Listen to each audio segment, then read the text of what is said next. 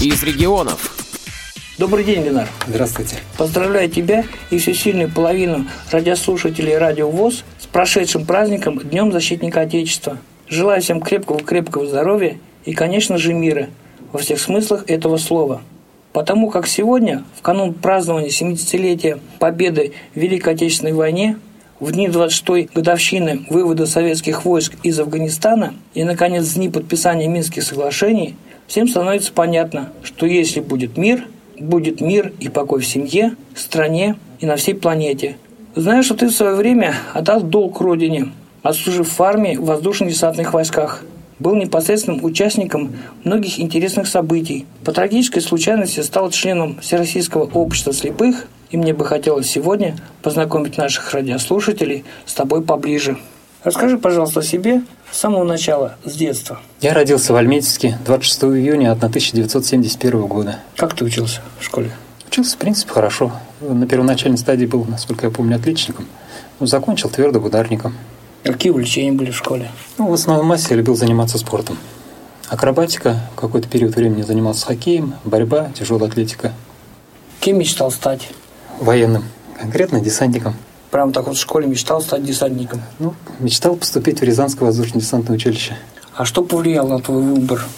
Сложно сказать. Отец у меня, в принципе, обычно гражданский, гражданская профессия. А что касается дед, и тот, и другой, в принципе, воевали. Но никто не был десантником, так скажем. Ну, что касается десантных войск, наверное, это может по фильмам. Все-таки это сильные ребята, защитники Отечества. Может, это и повлияло? Но ты был и октябренком. Как положено, октябренок, пионером. пионер, даже комсомолец. Даже комсомолец. Я вот помню, например, в советские годы а, в школе проводили смотр строй песни. Да, я был командиром отряда. Ну, у нас тоже это было. Не говорю, что я каждый год, но несколько лет подряд я был командиром отряда.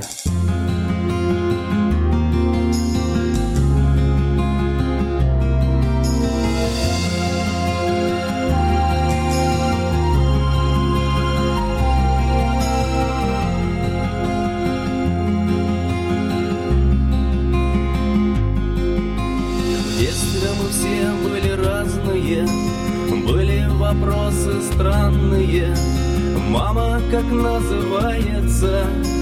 То, что летит в облаках Похожие на одуванчики. Белые-белые фантики Мама его улыбается. Это сынок десантники. Ой, мам, смотри, что-то падает Похожее на одуванчики. Мама его улыбается.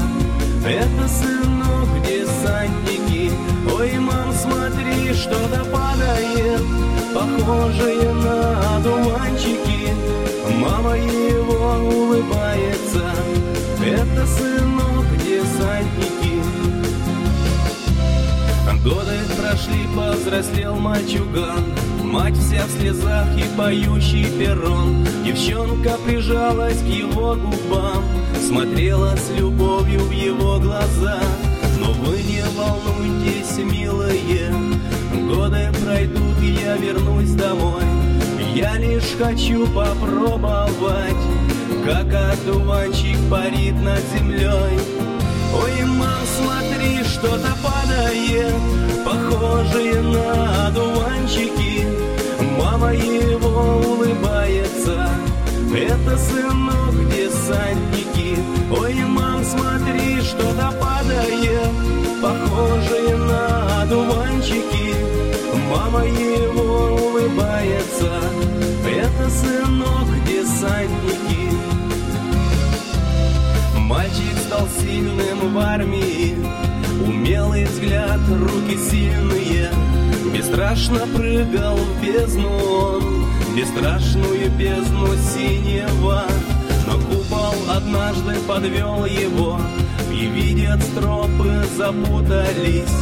А запасной открыть он не смог Упал в парашют, запутался.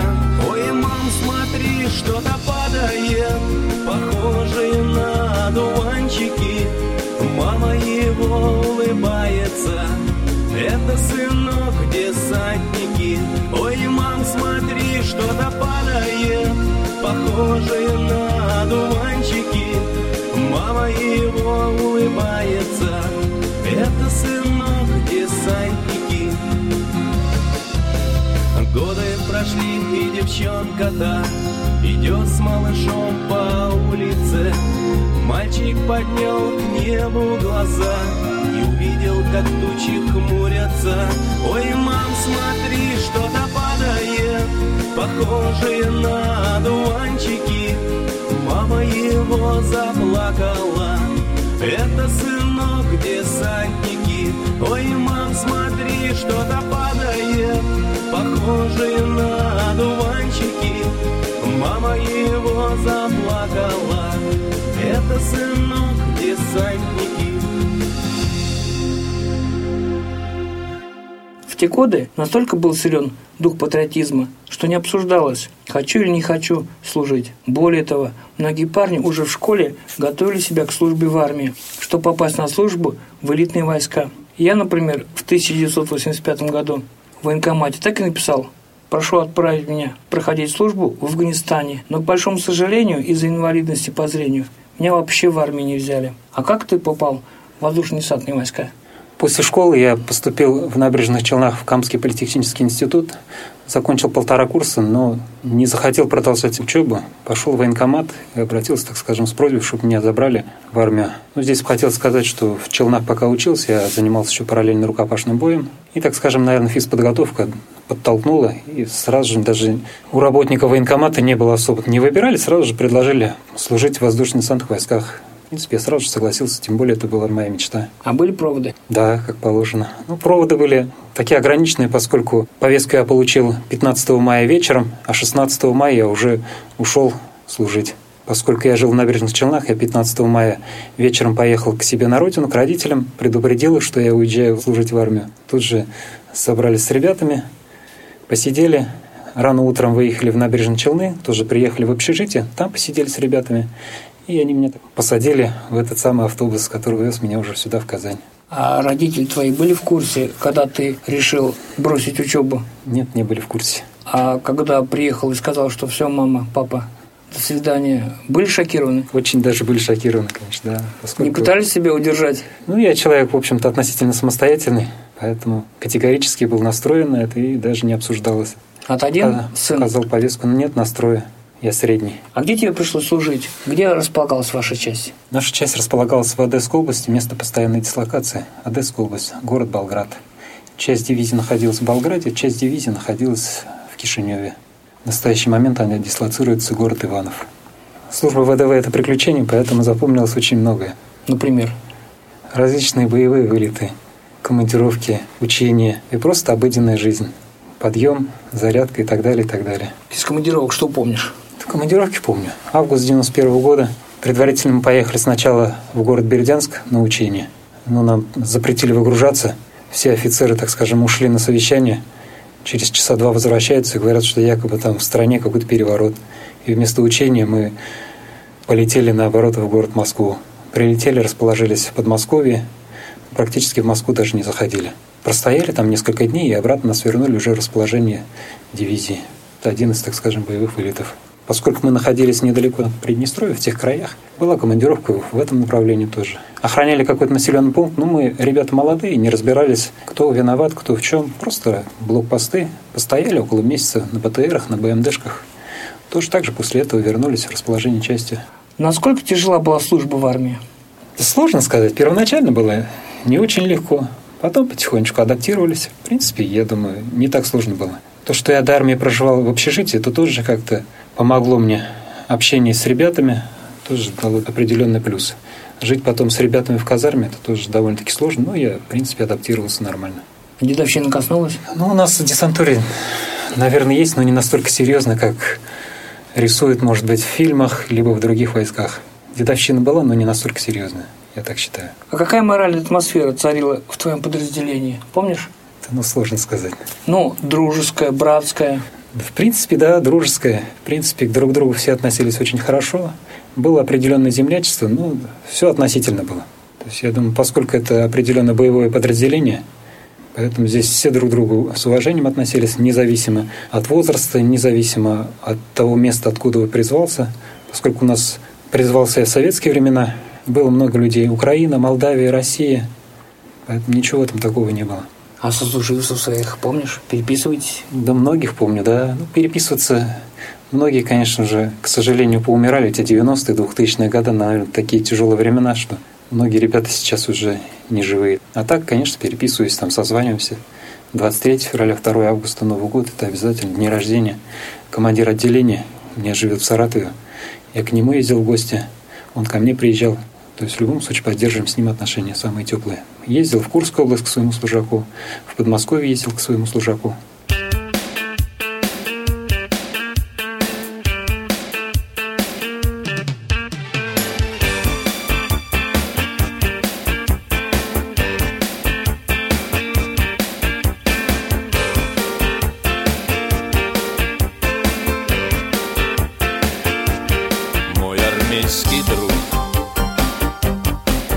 Обнять.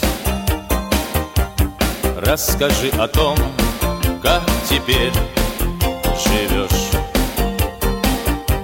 Силу твоих рук Временем не взять. Так же крепко ты руку мне пожмешь. Знаю всегда ты поймешь меня. Сколько бы лет не прошло. Жаль коротка, как строка стиха. Встреча у нас, как назло. Мой армейский друг Сколько лет и зим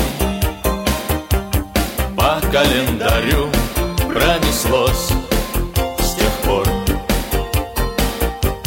Но всегда храним в памяти тот мир Белых куполов, голубых погон. Знаю всегда ты поймешь меня бы лет не прошло. Жаль коротка, как строка стиха.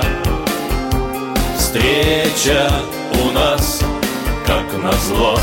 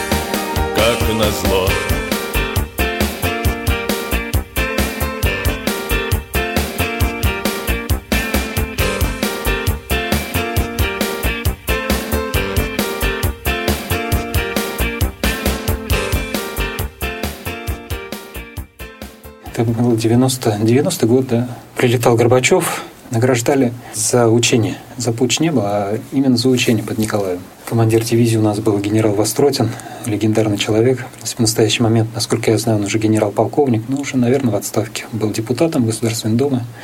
На тот момент он у нас был командиром дивизии. Был в Афганистане, получил звание Героя Советского Союза. Было с кого брать пример, такой батя. Это легендарный человек, да. То есть если честно, даже есть фильм «Черная акула».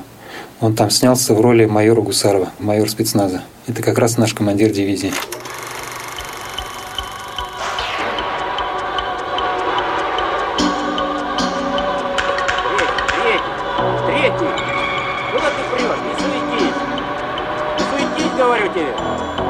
Седьмой! Седьмой! Досмотри район за холмами! Не люблю я на броне в горы лазить. Сами не разберетесь. Ты же знаешь, у нас вертушку завалили. Снижаться и зависать запретили. Хорошо, выполняю. Но там стабильная тишина. Наводку только что дали. Не волнуйся, прикрой. Хоп, не наблюдаешь? И то хорошо. Товарищ майор, здесь уже кто-то катался. Колея-то свежая. Вижу, Пучков, вижу.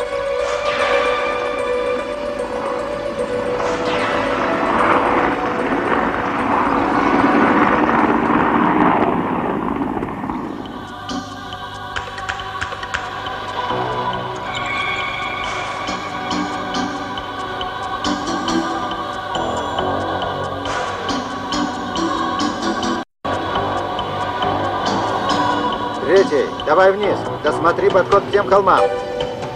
Понял, выполняю. Только задницу прикройте. Олег, Олег, свяжись с базой и не пускай третьего из виду. Понял. Все под контролем. А здесь спокойно, командир. Вертушки не ту наводку дали.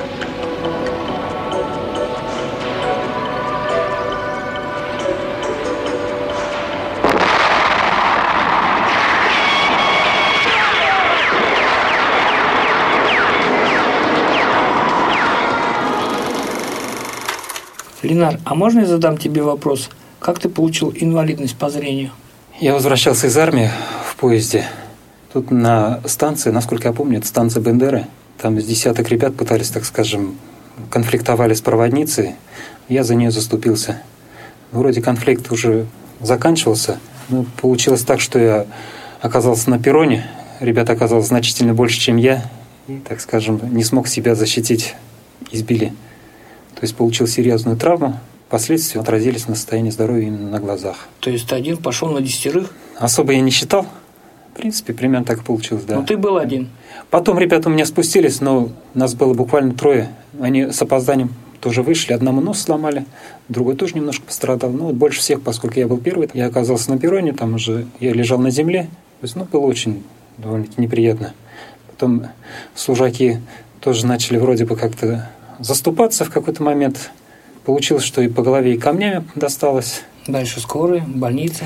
Нет, мне, в принципе, спасибо тем же самым ребятам, которые меня избили, они закинули меня в тамбур уже в бессознательном состоянии. Поезд дальше доехал до Одессы.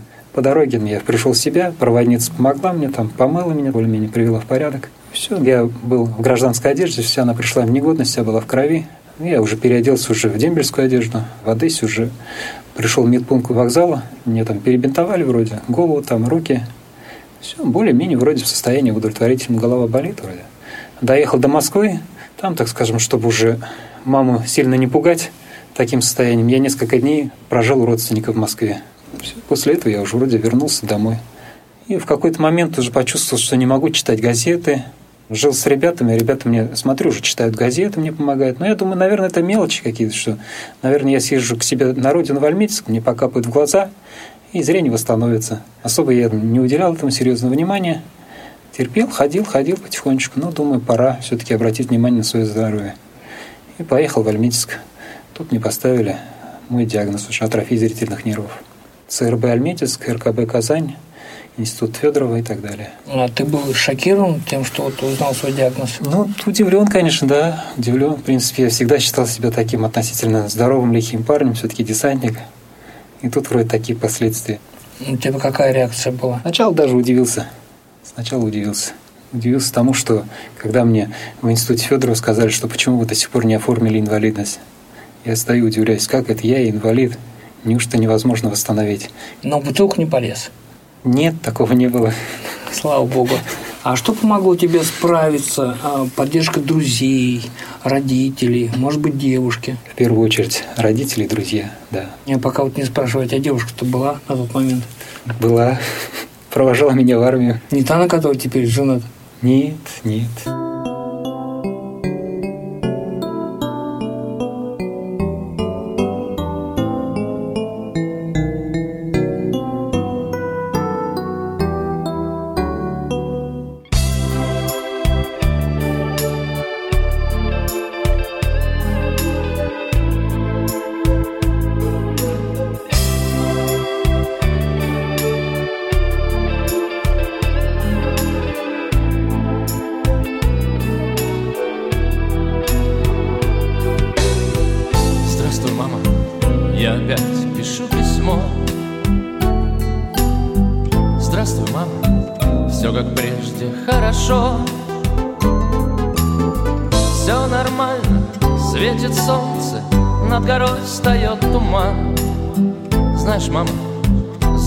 Страшно, просто здесь Афганистан. Как там наши? Я во сне всех видел вас. Как сестренка перешла в четвертый класс. Ты бы, мам, Ольгу в гости к нам почаще бы звала. И скажи что вернусь я, чтобы она меня ждала. Ты бы, мама, Ольгу в гости к нам почаще бы звала. И скажи что вернусь я, чтобы она меня ждала.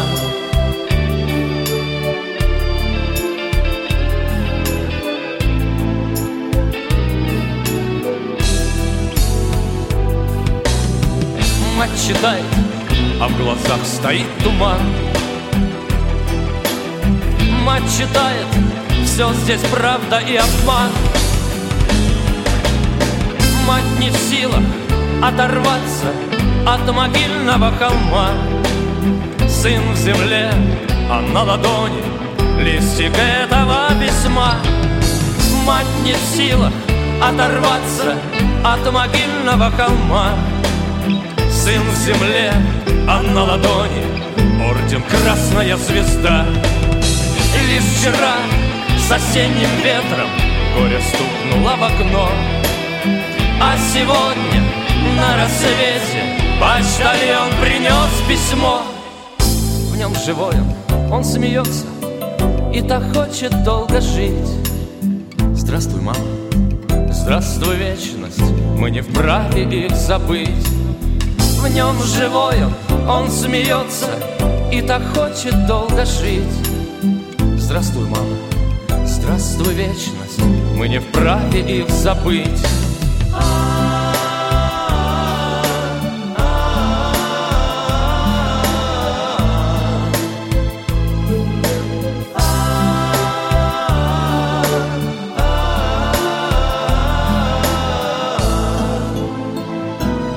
Здравствуй, мама. Ленар, а какие у тебя увлечения, хобби? Увлечение, наверное, все-таки спорт. После армии не забросил спортом, занимался, несколько лет занимался после армии кикбоксингом здесь, в Казани, в Альметьевске. Потом же в какой-то момент подтянули, так скажем, в инвалидный спорт. Случайно ребята в Альметьевске увидели в газете в местной, что якобы проводятся соревнования среди инвалидов, и предложили мне. В принципе, я на тот момент с обществом инвалидов вообще не общался. Ну, сходил, поучаствовал. А что за соревнования были? Там просто какие-то местные соревнования по подтягиванию, по армлессингу, жим лежа, штанги. Я везде занял призовые места, первые места. И, так скажем, на меня обратили внимание местный председатель общества инвалидов. Ну, и с этого времени я как-то начал заниматься уже, вовлекли меня в инвалидный спорт уже. Впоследствии я уже начал заниматься уже более так серьезно армрестлингом. Это в последнее время начал увлекаться спортивным туризмом. Что бы ты хотел пожелать нашим радиослушателям? Первую очередь, конечно, хотел передать привет всем своим друзьям, знакомым, и в первую очередь, конечно, всем своим сослуживцам, если они вдруг меня слышат. Действительно, серьезные ребята, настоящие ребята, проверенные по жизни. Что касается пожеланий, ну, в первую очередь, наверное, пожелать здоровья. Здоровья, здоровья, здоровья. Что касается другого, наверное, у каждого человека есть своя цель в жизни. Кто-то хочет здоровья, кто-то хочет богатства. Поэтому я думаю, пусть получит каждый то, что действительно хочет. Истории из армейской жизни для вас рассказал Ленар Давлетов. В материале также использовались записи группы «Голубые береты» и отрывок из фильма «Черная акула». С вами был Георгий Потапов, специально для Радио ВОЗ из Казани.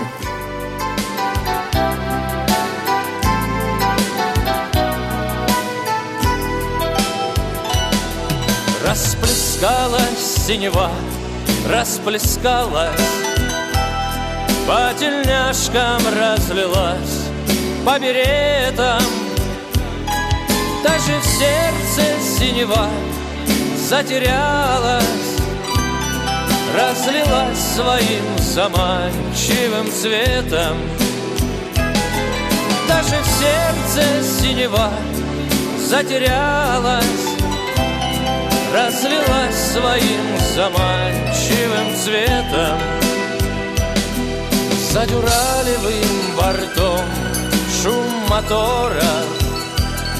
Синева лежит на крыльях, как краска. Ты не бойся синевы, не утонешь. Это сказочная быль, а не сказка.